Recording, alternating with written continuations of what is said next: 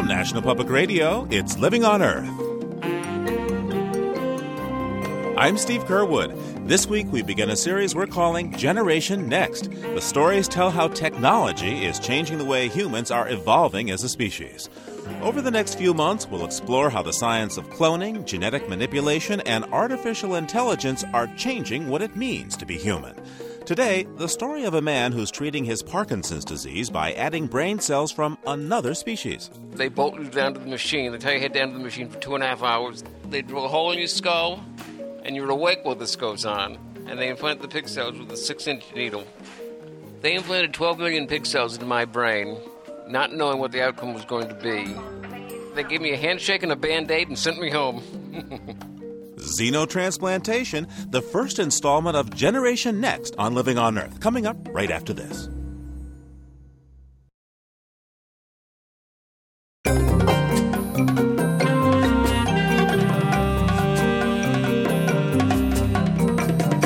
Welcome to Living on Earth. I'm Steve Curwood. It seems hardly a week goes by without some announcement of yet another breakthrough in medical technology. These discoveries, we're told, will revolutionize our lives and give humans the power to direct our own evolution. These technologies include stem cell research, genetic testing, gene therapy, cloning, and xenotransplantation. In the not too distant future, they will make it possible to design our children, clone ourselves, genetically manipulate our intellectual and physical performance, and meld our minds with the artificial intelligence of computers. These technologies will not only revolutionize medicine, they will also change who we are as human beings. This week, we begin a special series examining how medical science is changing the way we're evolving. The series is called Generation Next Remaking the Human Race. It begins with a story about a remarkable procedure called xenotransplantation. It's a term that comes from the Greek word xeno, meaning foreign, and that's what it's all about putting animal parts into humans. Xenotransplantation could save thousands of lives and put an end to the terrible tragedy of patients dying while waiting for a human organ transplant. But there's also a real fear it could set off a terrible pandemic on the scale of AIDS. Here's producer Bob Carty with a documentary he calls Who is the Real Guinea Pig? Boston Bruins take on the Washington Capitals in Portland, Maine. The Bruins are 3 0 so This is one of my prize prize collector items. It's universally believed. It's a Zenith AM transistor radio, about 1962. It's an old timer. I had to put new transistors in the chassis and a new speaker and a new battery holder. Fixing radios was Jim Finn's passion and his profession. Jim fell in love with radios when he was a boy, and the back room of his home in Newport, Rhode Island is crammed with tubes and transistors and dozens of radios in various states of disrepair and repair. I was an electronics repair technician, TVs and stereos and that sort of thing. I've collected radios all my life, and I got to the point where I couldn't work on them anymore because my hands just wouldn't cooperate. They were stiff and wouldn't move properly. I came down with Parkinson's disease when I was 32 years old, back in 1980. Jim Finn shares Parkinson's with Muhammad Ali, the Pope, Billy Graham, Yasser Arafat, Michael J. Fox, and half a million Americans. It's a progressively debilitating disease. For some reason, the brain cells of Parkinson's victims stop producing dopamine, a chemical that helps control their muscles. They begin to tremble, shake, and jerk. Eventually, they can no longer move voluntarily. Sufferers call it a living death. Jim and his partner Ray have been living together for 17 years, and over that time they've watched as Parkinson's gradually began to take over Jim's life. The, the disease progressed and just continued to get worse. I couldn't walk most of the time. I would sleep 18 hours a day because of the sheer exhaustion of this disease. I would shake uncontrollably. We used to wheel him around in a wheelchair uh, to get to the supermarket or to go out for dinner. I used to have one hour a day that he could walk. Rest of the time, he would either be overly medicated or he uh, just had to crawl. By 1996, my Parkinson's had progressed to what they call end stage, where they could do nothing more for me. No pills would work, no, no other procedures available to me. And that's when they did a video on me. Can you try to walk? This is a, a stand up test to see if you can stand. which I could not do at that time. You almost fell over. Yes. In the video, Jim Finn is 48 years old. He looks like he's 90. He twitches, speaks with a slur. He can't move one foot in front of another. He can't get up out of a chair. And then, realizing that, he stares straight at the camera with an expression of confused panic and fear. We had been back and forth to Boston University Hospital and tried multiple, multiple different type of medications, and nothing was working. Nothing was working. He was uh, getting quite depressed. I was nearing the point of no return. I thought I was going to die. In fact, I knew I was going to die. I was going to kill myself. It was that horrible. And I could see how uh, somebody would make up their mind that it's not worth going on to live in this manner. So there was nothing to lose. At that point, at the point when Jim felt he had nothing to lose in the summer of 1996, a Boston doctor approaches him with a proposition. Would he participate in a high risk medical experiment? It involves injecting 12 million embryonic cells into Jim's brain. Though that's not what makes the procedure revolutionary, it's that the cells would come from a pig. This is xenotransplantation, or xeno. It's been on the margins of medical science for almost a century, but it broke into public consciousness in 1984 with a shocking announcement. Tonight, last chance for life. A baby girl is given the heart of a baboon. She was known in the media only as Baby Fae, a tiny 14 day old baby girl born with a fatal heart problem. They took out her heart, which would have failed within days, and replaced it with the heart of an infant baboon. It's being called a major breakthrough for medical science. And doctors say the baby girl is doing remarkably well after the operation. There had been other xenotransplants before. Chimpanzee and baboon kidneys and hearts had been used in the 60s and 70s, but all the recipients died, their immune systems rejecting the transplanted organs. In 1984, however, there were new anti rejection drugs, and doctors were eager to be the first to make the breakthrough. For three weeks, the public was transfixed with gripping headlines of a medical miracle in progress. Maybe, just maybe, xenotransplantation could work and then the life began to ebb from the tiny baby Fae.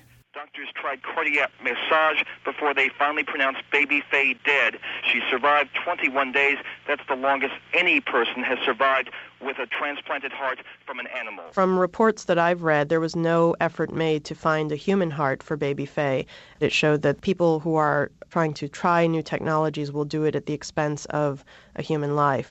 Alex Fano is the director of the Campaign for Responsible Transplantation, a coalition of physicians, scientists, and public interest groups opposed to xenotransplantation. What the Baby Fae incident, I think, showed is that these procedures were a failure and that they were dangerous. Since 1905, about 82 whole organ xenotransplants have been performed and they have all failed. The patients have all died within mostly within minutes or hours after the xenotransplant. The history certainly is very disappointing. Jim Finn knew about this disappointing historical record. But since Baby Fae, research had intensified. Some of it turned towards the use of animal cells in addition to whole organs. And more and more, the research turned away from primates. Animal rights groups had become incensed at reports of experiments with chimpanzees and baboons, intelligent primates who are our closest relatives. And so xenotransplantation scientists turned to an animal, which, while as intelligent as a dog, it is said, is one we eat the pig.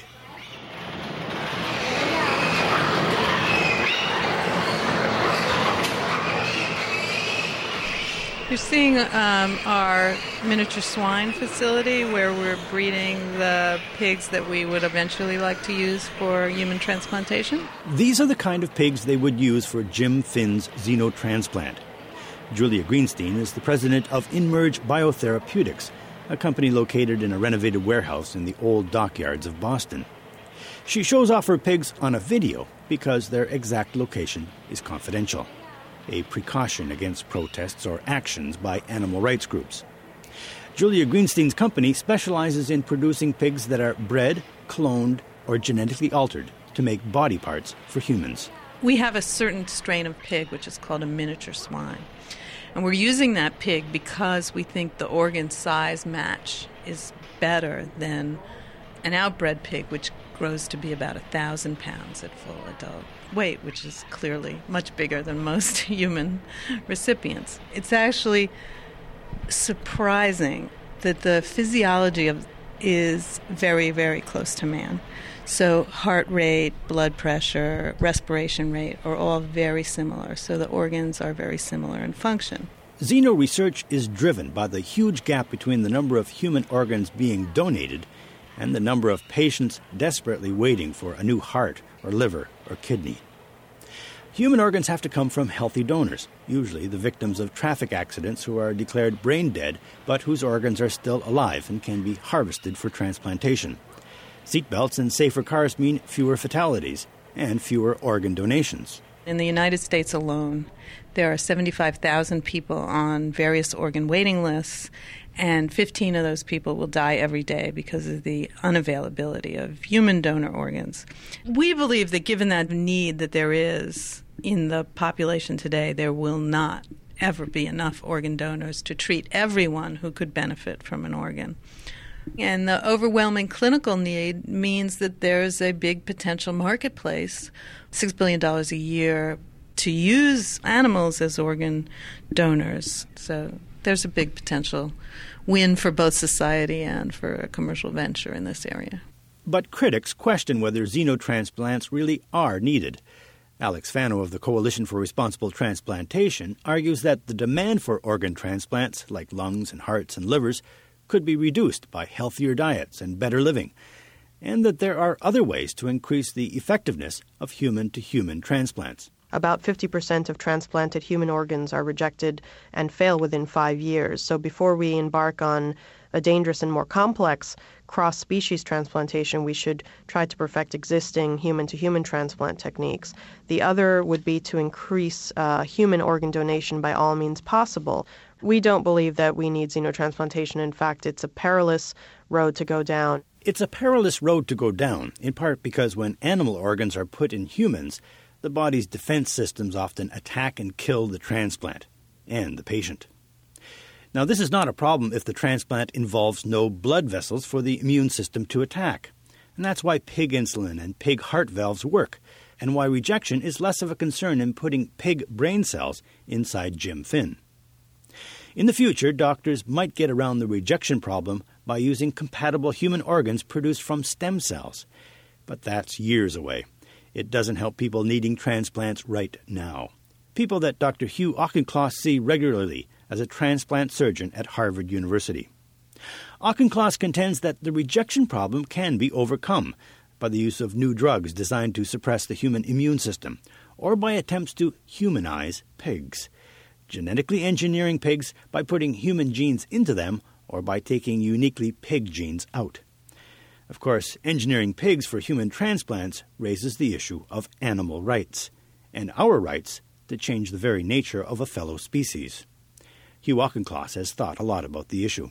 I think one has to treat animals with respect and go to great lengths to avoid uh, pain and suffering. Uh, but I think obviously we make clothes and uh, eat the animal products, and so using their organs is to me no different. Uh, I'm myself in the in the group of people that uh, feels comfortable with the notion of using animals for human welfare.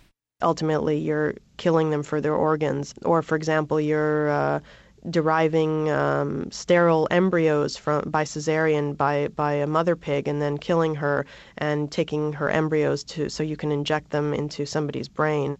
Is this necessary use of animals? I personally don't think so. The use of animals for testing cosmetics and household cleaners, I think, is disgusting and deplorable. But when an animal can help mankind, I think if it's done properly and humanely, I say go for it. The people who are against this kind of procedures have never had a relative or a loved one who had a serious or horrible disease. Six or eight people a day are dying of heart failure, kidney failure, liver failure. This offers hope to those people. I was one of those people. One of only 12 people, in fact, selected to take part in the first Parkinson's trials with pig cells. The idea is to replace some of Jim Finn's brain cells, degrading and dying, with cells from pig embryos. The hope is that once in his brain, the pig cells will produce dopamine and reduce the symptoms of Parkinson's. Jim has no qualms that the cells come from pigs. Didn't make any difference to me at all, whether they were pig cells or horse cells or cow cells or no matter what they were. I felt I had nothing to lose, so I went for it. What did you think about this technology? I put my faith in me- medical science. The pig cells are specially selected from specially bred pigs that are pure, as far as they know. The pig cells are obtained from pig fetuses. I believe it takes nine fetuses for one operation. And then we collect the uh, fetuses from those pigs. Jim Finn's pig cells are harvested by a company called Diacrin, which has bred pigs just for this purpose. In a British documentary by Carlton Television, a Diacrin scientist explains the procedure. They're extracted under very clean conditions, and during that procedure, we dissect out specific areas of the fetal brain. In the video, the pig fetuses are each about the size of a small carrot. They are poured into a laboratory tray. Then a scalpel cuts off the head, opens the skull, and extracts the cells from a particular part of the brain. That's how the cells were prepared for Jim Finn. Everything was carefully explained to me, the possible pitfalls. The risks were relatively unknown. There was a 2% chance of a brain hemorrhage, which would not be a nice thing to go through. There was a possibility the cells would multiply beyond what they expected, and that could lead to brain damage. There's a possibility that would have no effect at all, or any any kind of side effects that were unknown. Dr. Bruce, telephone, please. Dr. Bruce, telephone, please.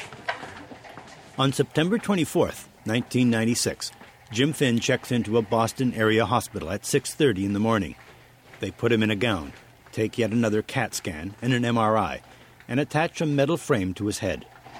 Jim is ready to take his leap of faith in medical science. When it comes to the operation, you go to the hospital, they bolt you down to the machine. They tell you head down to the machine for two and a half hours. Your head is literally bolted to the machine.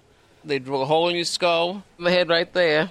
They put the drill, and you're awake while this goes on. And they implant the pig cells with a six inch needle. They implanted 12 million pig cells into my brain, not knowing what the outcome was going to be. The amazing thing is, after the operation, they send you home the next day. They gave me a handshake and a band aid and sent me home. Jim Finn goes home to wait, and waiting is a big part of xeno research. The pig cells they put in his brain are living things, and they grow and replicate and can be unpredictable. And they'll be in Jim's brain forever. They can't be taken out. Currently, xeno recipients like Jim Finn have to be monitored for their entire lives.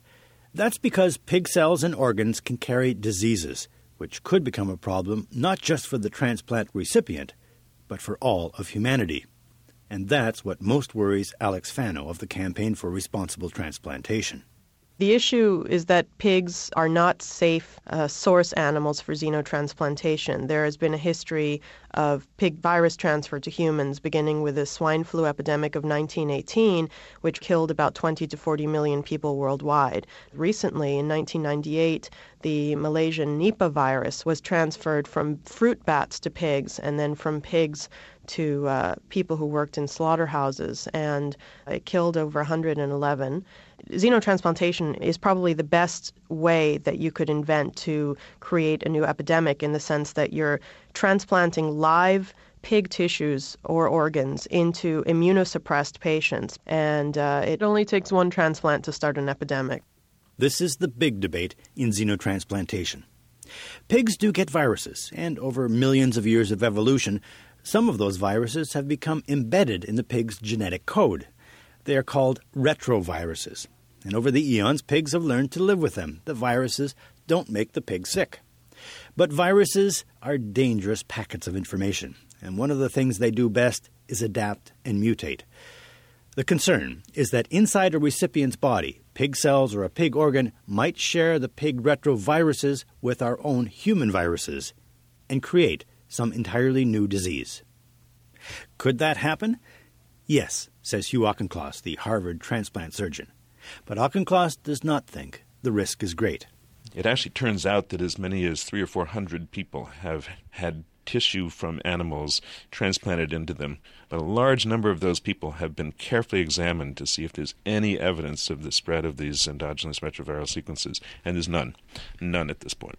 Now, there is a very tiny conceivable risk that there might be viruses that so far have not been identified or could be created by the process of xenotransplantation that might also be a risk for society at large. Tell me about that in terms of, of the larger risks. It's extremely hard to assess the nature of a risk uh, of an event that has never occurred. So you can talk yourself into a worst case scenario, or you can be realistic and say that a worst case scenario is, in fact, really a very unlikely event. But others are not so quick to discount the risks of xenotransplantation. Robin Weiss is a virologist at University College in London, England. He's an expert on HIV AIDS, an epidemic that came from a single jump of a virus from a chimpanzee to a human. Weiss decided to test whether pig viruses could affect humans.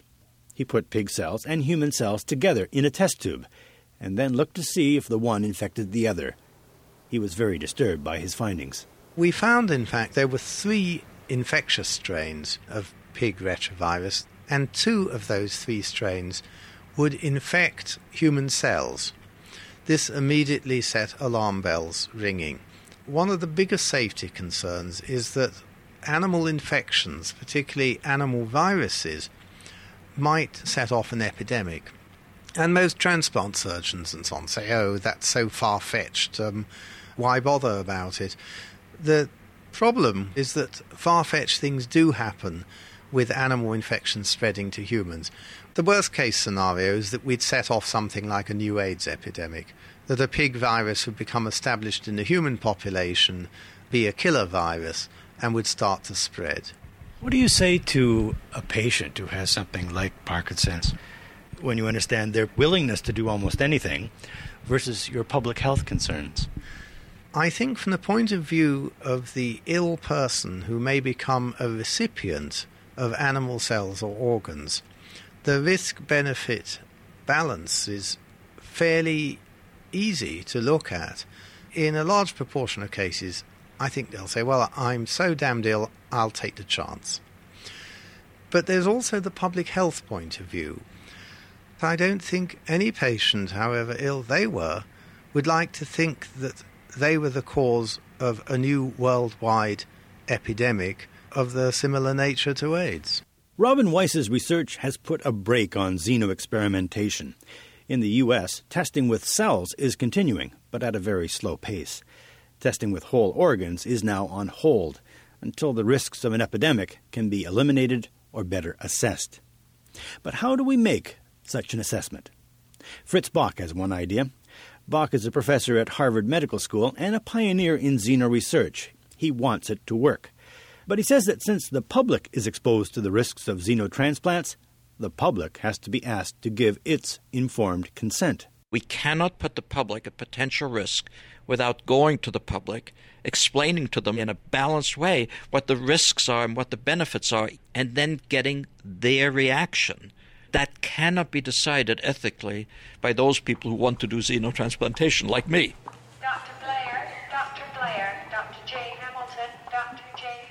Jim Finn is very aware of these issues when he checks into the Boston Hospital for his xenotransplant. Before he's bolted down to the operating table, he has to sign a detailed consent form, a list of rigid rules that will govern how he lives. They made me sign this 27 page consent form.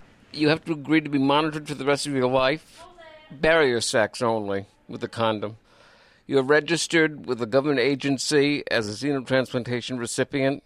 You have to have blood work done when they want to be sure you're not carrying a virus. When Jim and his partner Ray get back from the hospital, Jim starts to write a diary. Looking down on him from the desk is Priscilla, a puffy pink toy pig. The diary is something to share by internet with other Parkinson sufferers, a record of how Jim's body is reacting to the 12 million pig cells living in his brain. 30 days after, I felt results. My motions were smoother and better, more accurate. I could walk better. I could talk better. I could use my hands. Everything improved. Very subtly, but it was a definite improvement. I'd say about three or four weeks, maybe six weeks after the uh, surgery, we were out for dinner, and uh, he was uh, cutting up a dinner roll and he was uh, buttering it, which was something that I always ended up doing for him. That was my job. And he was just talking away nonchalantly and doing it, not even realizing. And I had to just point out to him, Do you know what you just did? so we did finally get rid of that uh, wheelchair. We put it up in the garage, and that's where it's been ever since. So he's doing great. At the 60 day point, they measured an improvement and they were amazed. And you can see the difference in Jim's before and after videos. After the operation, you see him walking smoothly, getting out of a chair without a problem. In the test before the operation, his reading is slow and lacking modulation. The mind in one area and distracting it from the hurt in the other. Dr. William Evans, Trent, 1990. It's like pinching the mind in one area and distracting it from the hurt in the other. Dr. William Evans, Trent, 1990. Afterwards, he reads with greater energy and confidence, even joking with his nurse. Nine, ten. Did I do good? Very good. I was tested every 90 days for the first, I think, three years, and they showed improvement or holding my own in every test. My handwriting is still lousy, but it was lousy before I had PD anyway. How do you feel with uh, the cells of a pig inside you? Is there any qualms about that? No, people were very curious about this procedure. They wanted to know if I felt differently after after I had pig cells implanted in me. I said, no, I don't feel any different. I feel better. I've heard every goddamn pig joke you can imagine. One day when I was in my doctor's office, he asked me to turn around. I said, why? He said, I want to see if you have a tail or not. I told him to go to hell. there is no doubt in Jim Finn's mind that the pig cells are the cause of the improvements in his health. But scientists are not so sure. Other trials have been disappointing or inconclusive, with those receiving pig cells doing no better than a control group given a placebo. But Jim Finn feels Xeno was the only option for him. Five years after his operation, the doctors have not found any signs of pig viruses in his blood. Jim, in fact, has become somewhat of a poster boy for pig transplants. He's on a Washington committee studying the technology. A few months ago, he was even on Oprah talking about medical miracles. Jim knows he's not cured, and he understands that xenotransplantation may or may not have a future. But now, at least, he does. It changed my life. It gave me my life back. I take it a day at a time. You don't know if this experiment could suddenly fail or go awry. You have no, they have no way of knowing these things. They give it their best shot, and so did I. Now I can work on the radios. It's a little bit slow and a little bit awkward, but I can do it. This is one of the pieces I've recently fixed up. On the ground. Now, I was in Boston last week for my fifth year checkup, and it's I celebrated it as a birthday because I, I feel like I've been reborn. For Living on Earth, I'm Bob Carty. I'm not much of a dancer.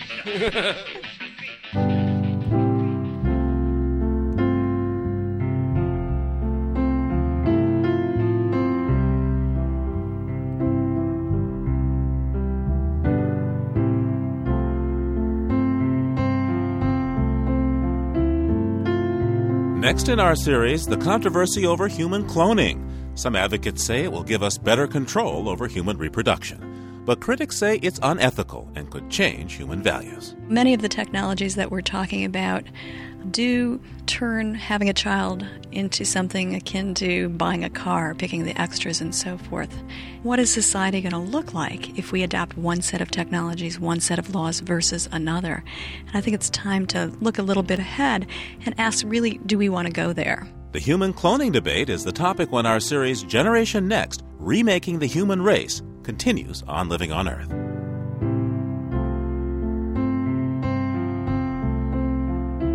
Your comments on our program are always welcome. Call our listener line anytime at 800 218 9988. That's 800 218 9988. Our email address is letters at loe.org. Once again, letters at loe.org. And visit our webpage at www.loe.org. That's www.loe.org. CDs, tapes, and transcripts are $15. You're listening to NPR's Living on Earth. If you spend an evening outside over the next few weeks, you'll get a chance to see a unique grouping of the five visible planets. David Aguilar is with the Harvard Smithsonian Center for Astrophysics, and he joins us now. Hi there. Hello. So, what are these planets we'll get to see? First of all, you're going to get to see Mercury, Venus, Mars, Jupiter, and Saturn. Now, um, if we want to check out this planetary traffic jam, where should we look, and, and what exactly are we going to see? Just look west at sunset, and it's going to be displayed right in front of you. It's going to be a gigantic traffic jam of the ancient gods across the sky in a straight line uh, originating from the western horizon where the sun set and moves almost up to the center of the sky. The straight line is known as the ecliptic? That's correct. It's the ecliptic. It's also what the Greeks and Romans considered the highway of the gods because these planets were gods to them. It's this line, this highway across the sky that the 12 constellations in the sign of the zodiac are found. Now, for someone who really wants to take a good look at this, best time of day to go out and look is? At sunset. Go out at sunset, watch the sun go down because that's going to be your starting point. As it gets darker, as the twilight begins to fade, you'll begin to pick up first Jupiter because it's the brightest, then Venus, then Saturn, and then finally Mercury and Mars are going to pop into view. What is the very best night to take a look at this? The two nights that I am absolutely looking forward to are first of all, May 5th, that's when the planets Mars, Saturn, and Venus are going to come together and form a beautiful equilateral triangle in the sky. Then on May 10th, the planet Mars and Venus are going to occult each other or come so close together. Actually, they don't occult, but they come so close together that to the naked eye they will appear as one star like object in the sky. Now, when was the last time we saw that triangle you talked about for May 5th? Well, the last time, the, the most famous time that we found when we set our star charts back was 2 BC. What did this look like back in the year 2 BC? Well, remember, first of all, there weren't any lights. So the sky would have been very dark and more than likely over the desert regions quite clear. So it would have been stunning. Many people believe that it may have been a formation of planets that the Magi saw and started them on their journey from what we call Iraq today to the Holy Land in uh, Jerusalem. And if the Magi had been in Iraq, which direction would this have appeared to have been? They would have been looking west, and directly west from them is uh, the country we call Israel today, but Jerusalem. Now, I must say, there are some historians, and one of them right here at Harvard Smithsonian believes that the Magi wouldn't have paid any attention to these planets. That, in fact, they were looking for different signs in the sky. So there's a lot of controversy over what this might have meant to early people. David Aguilar is with the Harvard Smithsonian Center for Astrophysics. Thanks for taking this time with us today. You're welcome.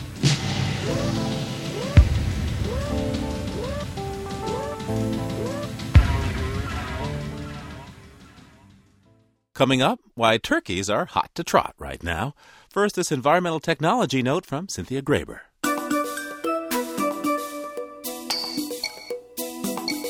When a mosquito bites us, its stinger, or proboscis, goes in and out of our skin painlessly.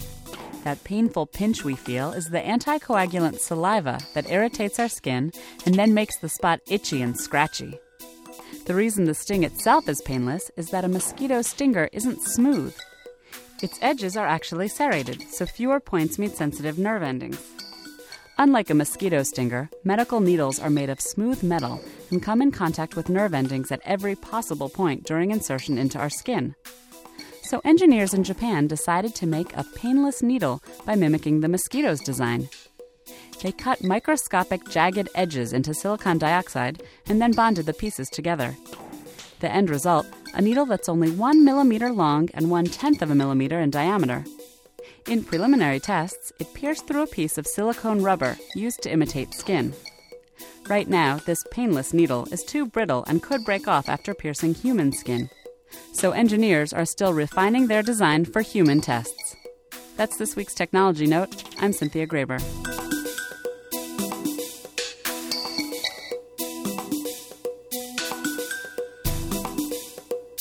And you're listening to Living on Earth.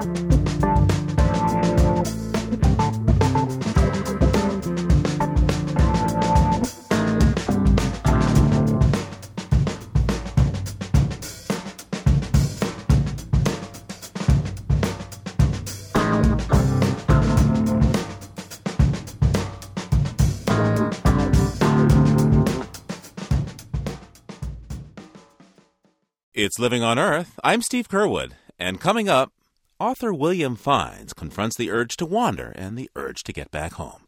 But first, spring fever may be a human condition, but we're not the only creatures of passion as the days get longer and warmer.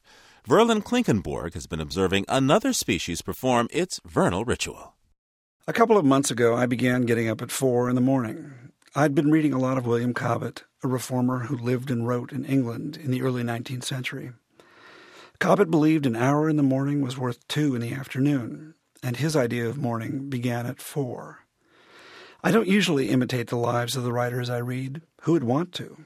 But for Cobbett, in this case, I was willing to make an exception. Once, when he was living in America, he met a driver who was surprised at how much Cobbett got done during the day. A born explainer, Cobbett said, I rise early, go to bed early, eat sparingly, never drink anything stronger than small beer, shave once a day, and wash my hands and face clean three times a day, at the very least. The driver said, That was too much to think of doing. The dogs are thrilled to get up at four because it means they can run around outside for a few minutes, have their breakfast, and be back in bed by 4:15. For a few weeks in midwinter, I had the early morning darkness all to myself. The February sun seemed as lazy as that American driver. But week by week, the darkness has eroded, crumbling sooner and sooner every morning. And when dawn comes, the turkeys come with it. They slip out of the woods in the middle pasture, a flock of twenty some birds almost every morning. Some days they scratch their way slowly downhill, stopping here and there to wipe their feet the way the chickens do. Other days the flock pours down the hillside, making their way to the spot where we spread cracked corn for them. In the early morning dusk, they look like low, hunched shadows. But as the light grows stronger, it catches the copper and bronze and brass of their feathering. They move more sinuously than I had ever imagined, their heads no larger than afterthoughts. While winter lingered, it was hard to say just who was who in the flock. Spring settled that. I looked out in the pasture last Sunday morning and saw a tom turkey bestriding a hen, fully inflated by his sense of self and genetic duty. He let himself down until he looked no different from the rest of his harem, who are slender birds. Then he blew himself up again. His body swelled and turned black before my eyes.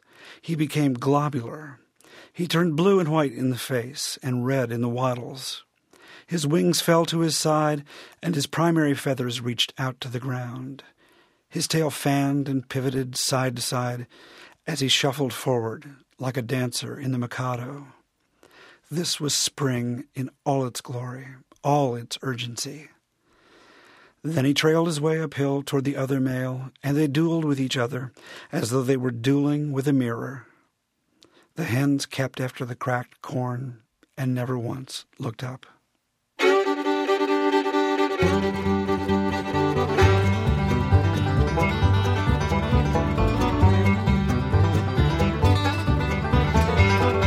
Verlin Klinkenborg writes about the rural life for the New York Times.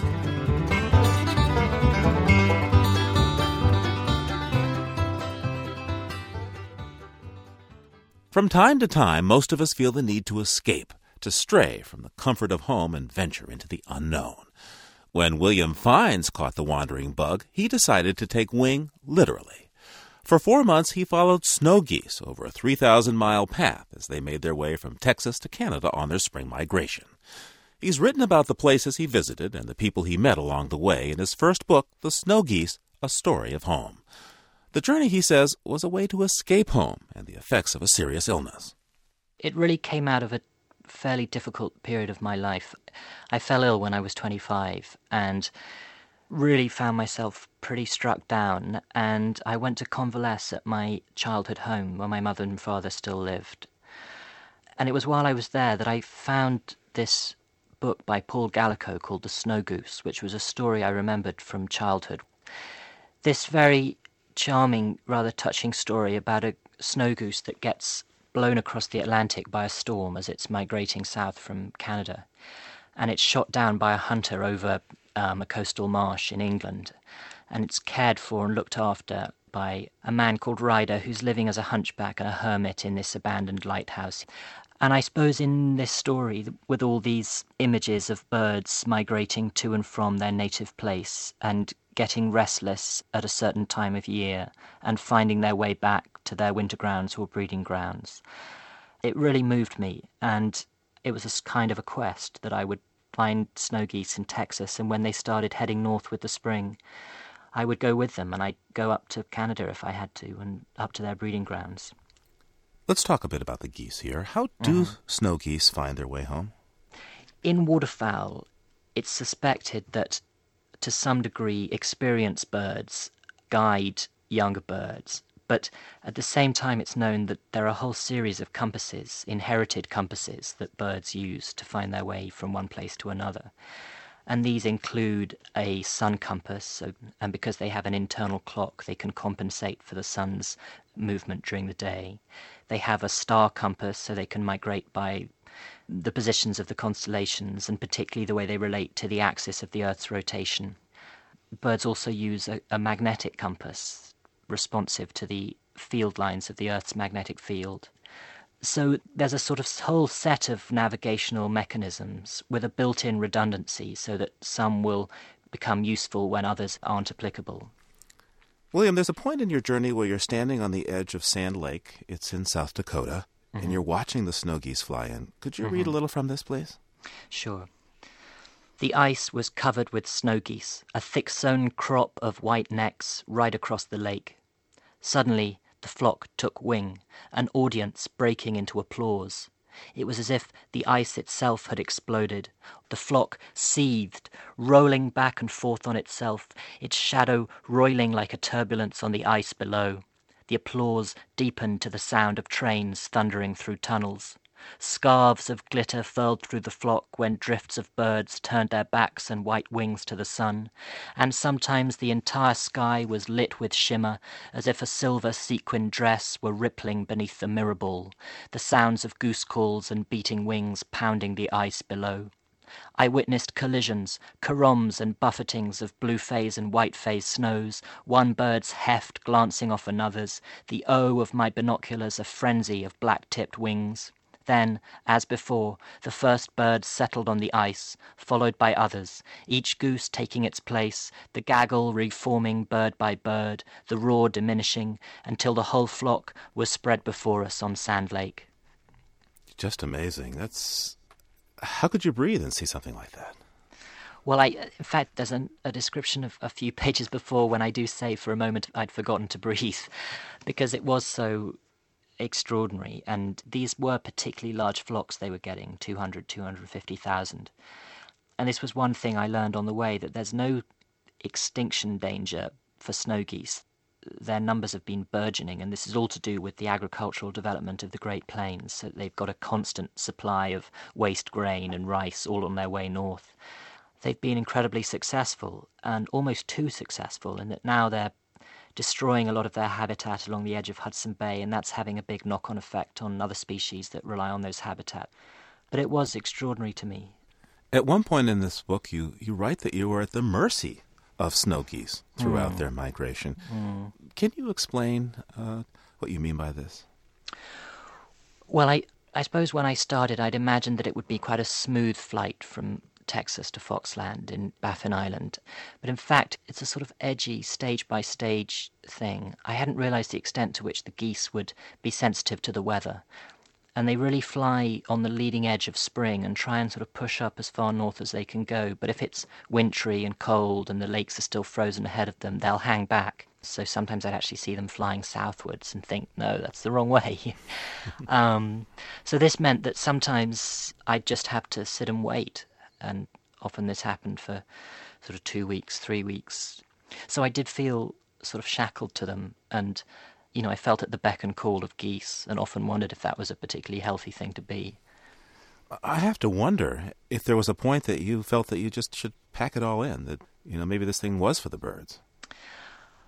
Yes, there were some really down moments. I mean, I was traveling alone for almost four months and traveling increasingly in quite sort of remote and lonely places.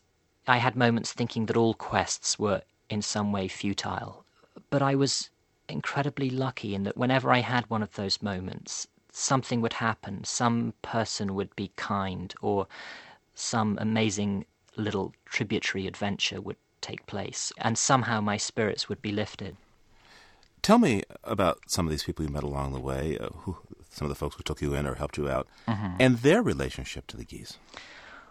Well, there was a wonderful biologist in South Dakota who'd been at this wildlife refuge for 20 or 30 years, and I used to drive around in his pickup, and he'd test me on the names of the ducks.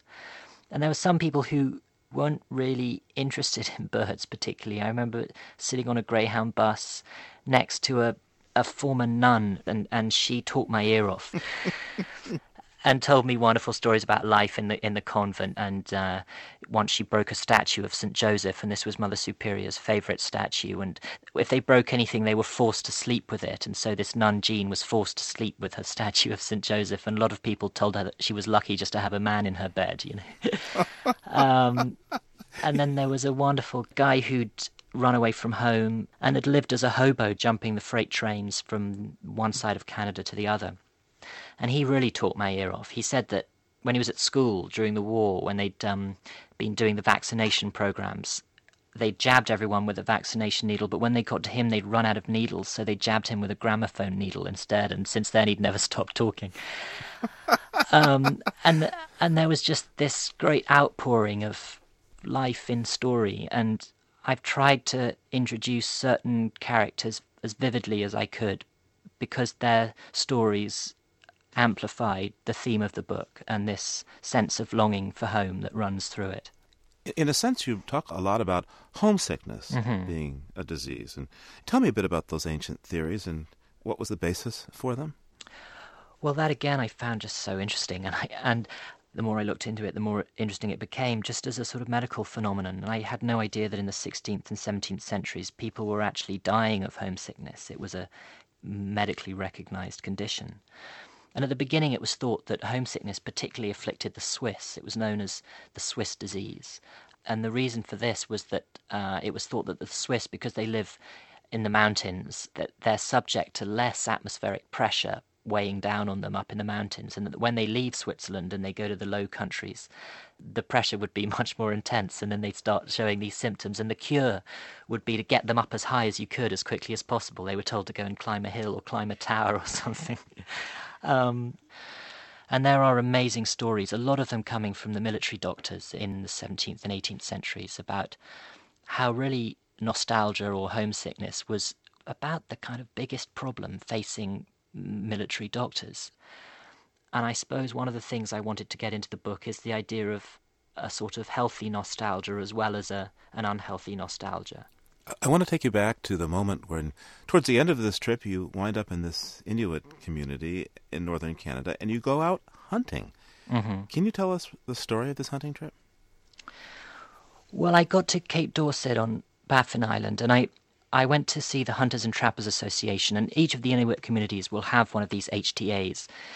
I wondered if there was some way, somebody who might be prepared to take me out of the community into the tundra where the geese would be coming down and landing as they really came into their breeding range.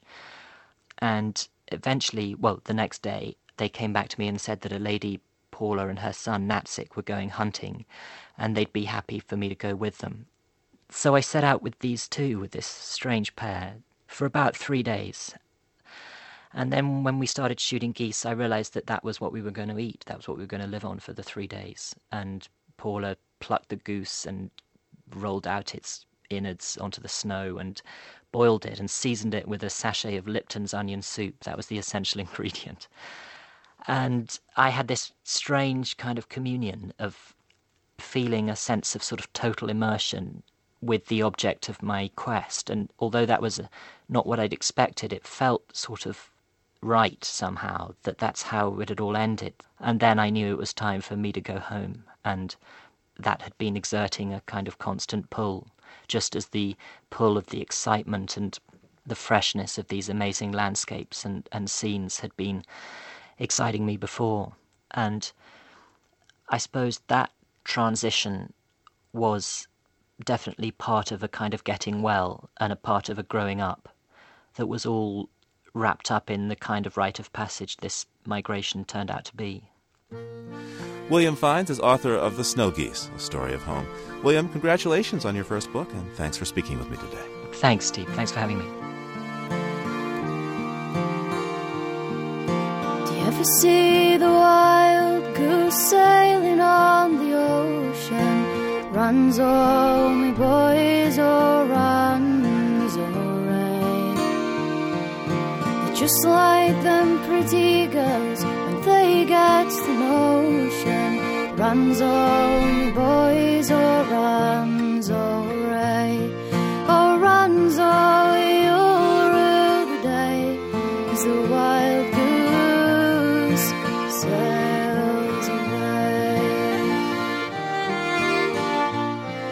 And for this week, that's Living on Earth. Next week, the Mexican government and an international conservation group put their money and their muscle together to save monarch butterfly habitat in central Mexico. They're paying villagers not to cut down trees.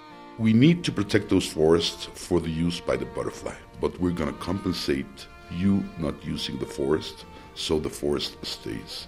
So a whole new paradigm comes into play here. That's the big concept of the project.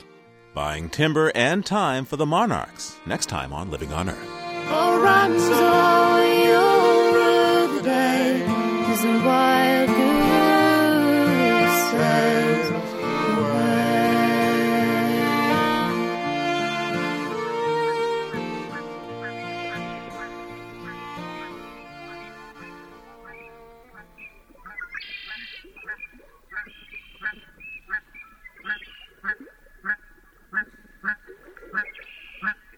We leave you this week with a few sky honkers.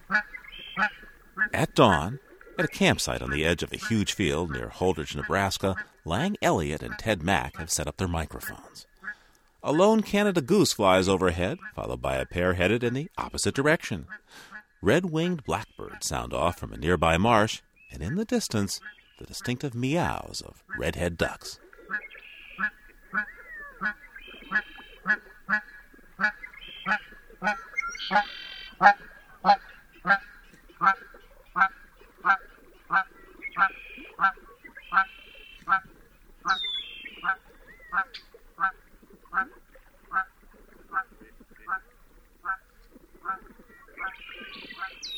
Living on Earth is produced by the World Media Foundation in cooperation with Harvard University.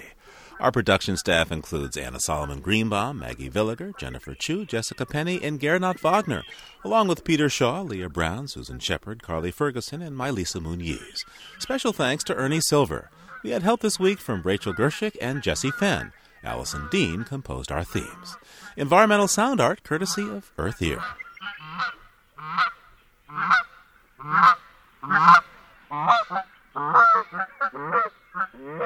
Technical director is Dennis Foley. Ingrid Lobet heads our Western Bureau. Diane Toomey is our science editor. Eileen Bolinsky is our senior editor. And Chris Ballman is the senior producer of Living on Earth. I'm Steve Curwood, executive producer. Thanks for listening. Funding for Living on Earth comes from the World Media Foundation Environmental Information Fund. Major contributors include the William and Flora Hewlett Foundation, supporting reporting on Western issues, the Oak Foundation, the National Science Foundation, supporting environmental education, and the Corporation for Public Broadcasting, supporting the Living on Earth network, Living on Earth's expanded Internet service. This is NPR, National Public Radio.